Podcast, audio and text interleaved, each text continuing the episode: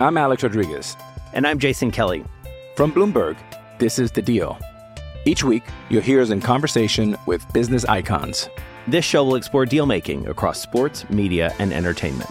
That is a harsh lesson in business. Sports is not as simple as bringing a bunch of big names together. I didn't want to do another stomp you out speech. It opened up so many more doors. The show is called The Deal. Listen to The Deal. Listen to The Deal on Spotify. This episode is brought to you by Shopify. Whether you're selling a little or a lot, Shopify helps you do your thing, however you cha-ching. From the launch your online shop stage, all the way to the we just hit 1 million orders stage. No matter what stage you're in, Shopify's there to help you grow. Sign up for a $1 per month trial period at shopify.com/special offer, all lowercase. That's shopify.com/special offer. Lucky Land Casino, asking people, what's the weirdest place you've gotten lucky? Lucky? In line at the deli, I guess? Aha, in my dentist's office. More than once, actually. Do I have to say? Yes, you do. In the car, before my kids' PTA meeting. Really? Yes. Excuse me, what's the weirdest place you've gotten lucky? I never win and tell. Well, there you have it. You can get lucky anywhere, playing at LuckyLandSlots.com. Play for free right now. Are you feeling lucky? No purchase necessary. Void where prohibited by law. 18 plus. Terms and conditions apply. See website for details. With Lucky Land Slots, you can get lucky just about anywhere. This is your captain speaking. We've got clear runway and the weather's fine, but we're just going to circle up here a while and get lucky. No, nothing like that. It's just these cash prizes add up quick. So I suggest you sit back, keep your tray table upright, and start getting lucky. Play for free at LuckyLandSlots.com. Are you feeling lucky? No purchase necessary. Void where prohibited by law. 18 plus terms and conditions apply. See website for details.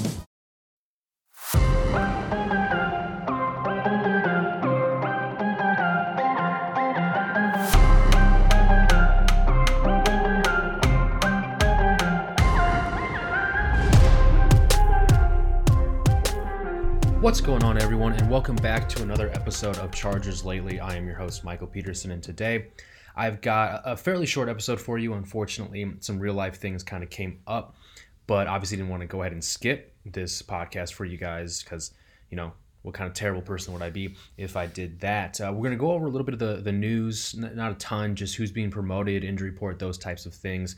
And then we're going to go into the preview of the Patriots game. Like I like to call it, this isn't your father's Patriots team. There is no Tom Brady. They're missing a lot of defensive players who were traded away or signed away in free agency.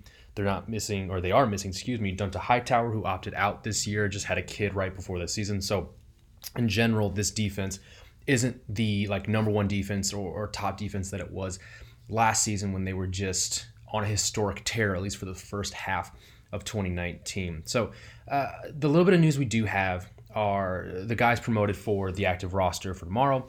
And unsurprisingly, Cole Christensen, UDFA linebacker, is going to be promoted. He's been up last week. I think that was his first week, or maybe it's been 2 weeks now. But Cole Christensen, he's been a guy who has helped special teams a little bit. You know, they fired a couple guys and brought up Christensen and BJ Bell the last couple weeks. So he's up again. He's actually a guy who might see some time at linebacker due to some injuries this week with Denzel Perriman doubtful, Kaiser White out, still on the COVID list. Besides, you know, Vigil and Kenneth Murray, they don't have a ton of bodies there. So potentially see some Cole Christensen this week on defense. As well as this is the 2020 debut for another UDFA from this season, Asmar Bilal, a former Notre Dame linebacker who played with obviously all the other Irish guys on this team. He has been on he was on injured reserve for, apparently quite some time, actually, now that I'm looking at it. He was put on the IR, I think way back when Justin Jones and Melvin Ingram both went on IR, I think after week 3 or something along those lines.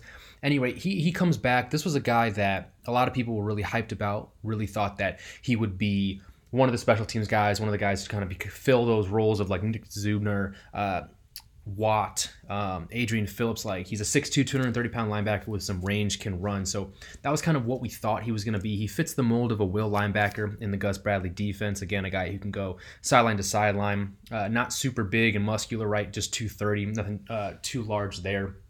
And then finally, the third guy they're bringing up Braden Fajoco again, which is fantastic news, right? And I'm upset because he came up last week and he had, I think, 7 snaps, had 2 pressures, which is good for a second on the team, actually.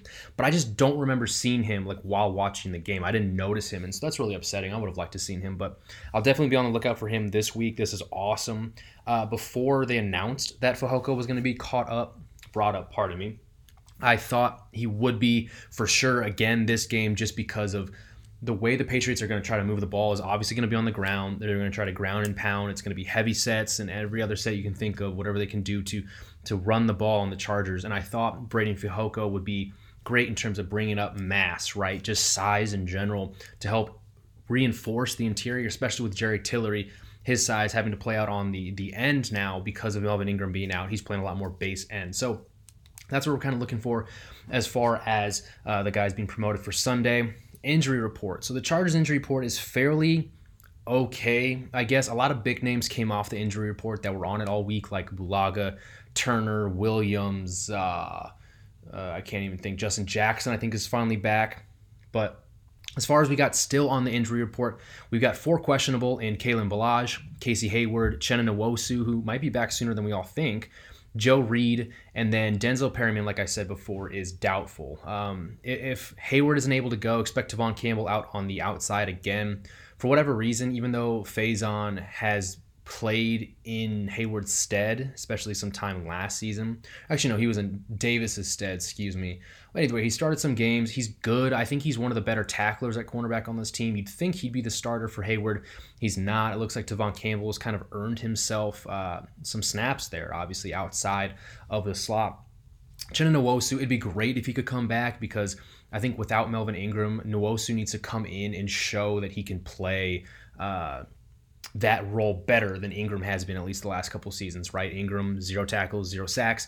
This year, Nwosu's had 3.5 for what seems like forever now. Hasn't had the opportunity to kind of build on that once Ingram came back. But Nwosu's the second best pass rusher on this team.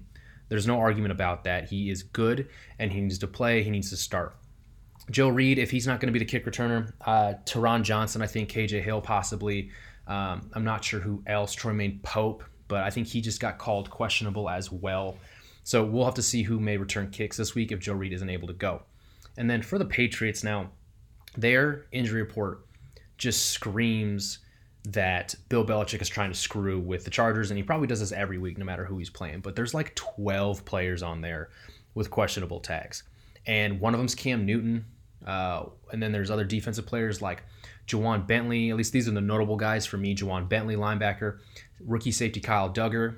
J.C. Jackson, who's one of their best corners outside of Stephon Gilmore, guard Shaq Mason, one of their starting linemen, tight end Ryan Izzo, who I think is one of their starters, if not the starter, at tight end. So they're all questionable.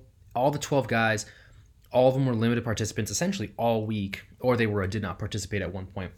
But none of them logged full practices. So 12 guys to be questionable. You know, who knows who's going to play, who's not. More than likely, a lot of those people are going to play. So, unfortunately, I don't think we can look too far into this injury report for the Patriots. Now, looking at some of the broader numbers for the Patriots coming into this game, offensively, they have the 21st ranked offense with 347 yards of offense per game. In passing offense, they are 29th, one of the worst. But they are the 5th best rushing team with 149.6, so about $150 per game on the ground. So again, just showing you that they are going to try to run the ball. They can't pass it for the life of them. They're going to run. Defensively, this is the 16th ranked defense in the NFL. They allow 352.5 yards. That is about 5.5 yards more than they accumulate on offense, which doesn't always mean too much. I think the Chargers are one of those types of teams as well. The Bills were, the Dolphins were, right? They're the 14th ranked defense in terms of passing. They allow 229.2 yards per game, and they're 21st in rushing allowed. They allow 123.3 yards per game on the ground. So you look at these numbers, you know, if they can stop the run, the passing game isn't going to be there for the Patriots. Joey Bosa said earlier this week that he believes Cam holds the ball longer than most quarterbacks. So he said he's confident that they'll have the opportunity, he for sure will have the opportunity to get home on Cam and potentially, you know, obviously accumulate more sacks, stack those onto the ones that he had last week. Now, I even asked him, I said, Joey, with the Patriots on tap this week, the last time you guys played, you know, it was that playoff game where you were verbally frustrated and you were talking to Tom Brady, basically telling him to stop getting off the ball so fast. Do you have any similar feelings that this may be another frustrating outing like that? And he said, no, not really, just because he knows Cam isn't going to get the ball out as quick. Like, he can still, if he wants to, get the ball out quick, but him as a quarterback, he's bigger, right, stronger. He's a huge quarterback. He doesn't feel the need to get rid of the ball because he doesn't, I think, shy away from the contact as much. So there isn't going to be a lot of anticipation and just getting the ball out there for the sake of getting the ball out there, right? Like, he's going to try to sit in there and make plays, and that will allow people like Bosa to hopefully capitalize. I'm Alex Rodriguez. And I'm Jason Kelly. From Bloomberg, this is The Deal. Each week, you'll hear us in conversation with business icons. This show will explore deal-making across sports, media, and entertainment. That is a harsh lesson in business. Sports is not as simple as bringing a bunch of big names together. I didn't want to do another stomp you out speech. It opened up so many more doors. The show is called The Deal. Listen to The Deal. Listen to The Deal on Spotify. Now, looking at their defense, again, 229 through the air is not like a ton, with Justin Herbert averaging over 300, I think 305 or something like that. You know, a 229 would be, I think, his second worst outing of this year. I think he only has one game under 200, but 230 would be kind of a letdown, right, for Justin Herbert. It definitely hurt him on his path to potentially breaking Andrew Luck's passing record from his rookie season. And then rushing, I mean, 123.3 on the ground. The Chargers average, I want to say, somewhere around those same numbers. I got it in front of me, so I apologize while I go over here and click this real quick. The Chargers, so they average what? 117 on the ground. So I don't know if this is going to be a day where the Chargers are going to try to run the ball. I think their numbers are a little blown up, especially after having 210 yards against the Broncos earlier this season. But their yards per carry is 28th in the NFL. I think it's like 3.1, 3.3, something like that. Like, they're not very efficient running the football. I don't think this should be a game where they attempt to run the ball all that much. I think that would just help shorten the game the way that the Patriots want them to, you know, because a 7-point lead, a 14-point lead, if the Patriots even get to that point over the Chargers, is like, to them, that's a very insurmountable lead because of how well their defense plays with the way they're able to run the ball. It'll give the Chargers not as much time as you'd want them to, being down, again, two scores, something like that. As far as just Patriots individuals, guys that are, you know, they're leading players in certain statistics. Cam obviously only has 1,984 passing yards. He only has 4 touchdowns on the season with 9 interceptions. So you look at these numbers and you're like, how are they even 5 and 6, right? You know, Justin Herbert's got 23 and 7, and his team's 3 and 8, while Cam Newton somehow only 4 touchdowns, 9 interceptions. Holy cow. And his team's at 5 and 6. If that doesn't paint a clear picture of what good coaching can do for a bad team with players that are underwhelming or just not playing so hot, this is a good picture for that. 4 touchdowns, 9 interceptions, and only 1 game under 500. The Chargers could not get away with it. I couldn't imagine what this team's record would be if Justin Herbert had numbers like that, right? Like, he would have been benched and they'd be back to Tyrod Taylor. You know, it's just absolutely insane to look at. Now, their leading rusher is former Alabama running back Damian Harris. He's got 110 carries on the year, 561 yards, 2 touchdowns. Leading receiver is, weirdly enough, Damiere Byrd, I believe is how you pronounce his name. 35 catches, 502 yards, and a touchdown. Again, like, they're barely getting by. That's the best way I can kind of paint the Patriots right now. Like, they're not an offensive juggernaut. They're not a defensive juggernaut. They are playing the football they need to play to get by. And that's why it's not surprising to see them at 5 and 6. Like, yes, it's a Bill Belichick team. I didn't expect them to be over 500, really, like, having another good season without Tom Brady. But this is pretty crazy to see, right? This is a weird Patriots team. It's not your father's Patriots team. So we'll just have to see what Bill Belichick does, because this is going to be a game where he's going to zone in on the Chargers' weaknesses, Justin Herbert's weaknesses, and he's going to pick on them from the first whistle until the last.